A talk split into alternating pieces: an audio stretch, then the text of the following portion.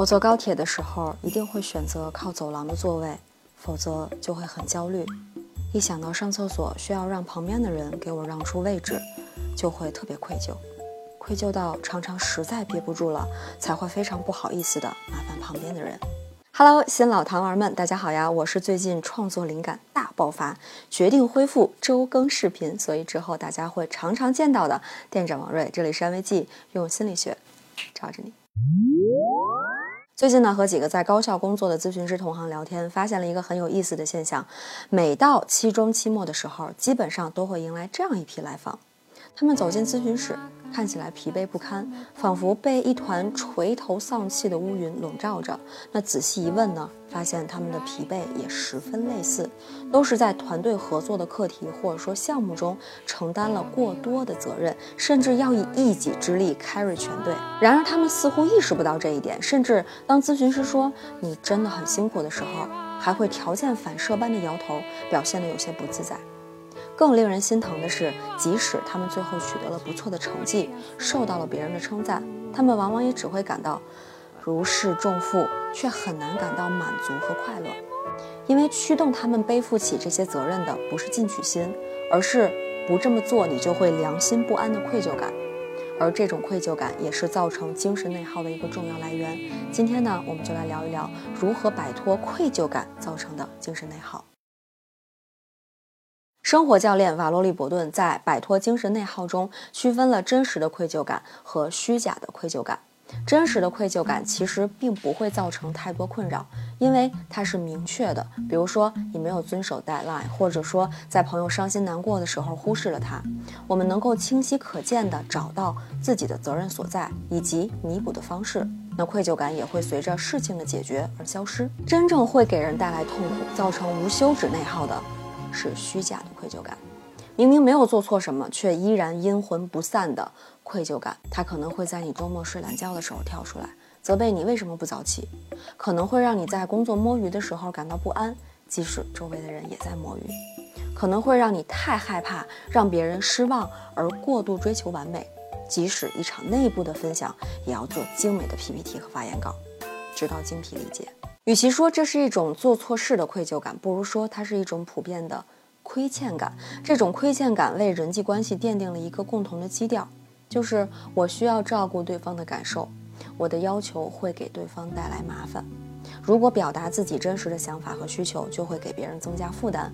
出于这种亏欠感，和别人相处的时候呢，就会选择隐忍克制，而一味的隐忍又会带来更多的疲惫和委屈，反而有可能把事情搞砸，再次陷入自责和愧疚的循环。其实呢，愧疚本身是一种非常正常的情感。当我们犯了错，或者对他人造成了伤害。他就会跳出来提醒我们，让我们负起责任，去弥补犯下的过错，避免再次发生。在这个过程中，愧疚也是一种自我保护机制。在愧疚的驱动下，主动去承担责任，采取行动，可以让我们感到事态是可预期的，是可控的，进而就可以从最初的不安和慌乱中重新获得安全感。当我们出现虚假的愧疚感时，则意味着我们在成长的历程中。我们不得不使用这种自我保护的机制，在关系中承担了过多的责任。这种过度承担往往始于很小的时候。那年幼的孩子需要得到关爱和保护，渴望一个安全而稳定的避风港。但无奈的是，家庭的避风港并不总是那么安全可靠，反而时常遭遇来自内外的危机和挑战。很多时候，父母由于自身能力所限，不能够。修复自己家庭当中的裂痕，然后还把孩子也卷入进来，甚至将家庭的希望都寄托在一个年幼的孩子身上。很多糖娃大概都不陌生这样的一些话哈，我辛辛苦苦还不是因为你，你能不能让我省点心？要不是为了你，我早就离婚了。你怎么这么不懂事儿？太让我伤心，太让我失望了。这些话带来的效果，不仅是我有责任照顾父母的情绪的责任感，而是一种全方位的亏欠感，都是因为我。才给父母增加了这么多负担，这种责任感和亏欠感最终固化成了一种有偏差的自我认知，我不够好。这种有偏差的自我认知是愧疚感造成内耗的根源。当我们追根溯源，就会发现虚假的愧疚感其实是虚假和真实的混合。我们对关系或者事件中存在的危机感当然是真实的，而这一切都是因为我不够好，我要对此负全部的责任。这个信念是虚假的。那基于这种思路呢，我们就可以进行一场去伪存真的心灵之旅。第一步，识别并标记愧疚感，为原有的反应模式按下暂停键。可以回忆一下自己经常感到愧疚的场景以及习惯的反应方式。当再次出现类似的场景时，在心里告诉自己：“我的愧疚感出现了。”这样的一个识别和标记，就为我们争取到了一个重要的空间，可以去进行思考，而不是被愧疚感所驱使，让自己再次背上沉重的负担。第二步，列出愧疚清单。在上一步的基础上，将自己近期最常感到愧疚的事情列举出来，最好用纸笔将它写下来。列清单呢是一次整理收纳的过程，它会帮助我们发现自己的愧疚感最常在怎样的情况下出现。比如说啊，如果你刚刚步入职场，你的愧疚清单可能会是开会时走神儿，忘记客户啥需求了，业余时间没有继续充实自己，虚度了许多时光。或者，如果你是一名新手爸妈，你的愧疚清单可能会是，啊，没有足够的时间陪伴孩子，没有让孩子获得良好的教育条件。那通过列出清单呢，我们不难发现，最容易感到愧疚的场景，往往也是自己当下最在意的一个心理领域。第三步，思考愧疚感中真实和虚假的部分。大家可以按照下面的几个步骤呢，对刚才那一步当中的愧疚清单进行一个梳理。A，如果自己没做好，最害怕出现的结局是什么？比如说，我可能会搞砸这个项目，可能会被边缘化，甚至被裁员。B，在当前的情况下，它是否真的会发生？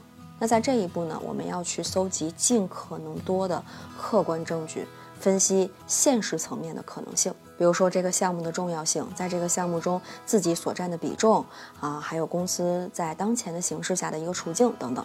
C。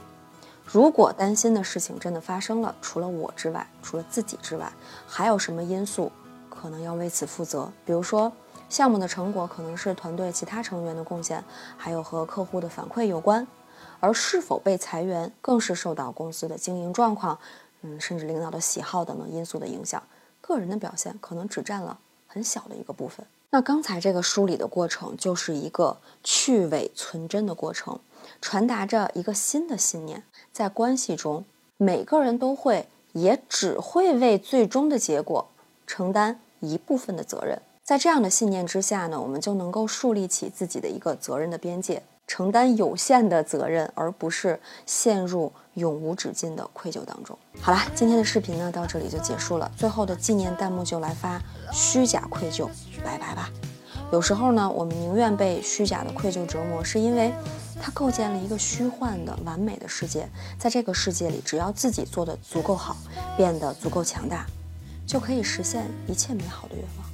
不会有注定失败的绝望，不会有令人痛心的分离，但我们终究还是要和虚假的愧疚说拜拜，因为鲜活而独特的存在，才是我们每个人都值得的归属。如果今天的视频对大家有些启发，别忘了一键三连哦。我们下期见，拜拜。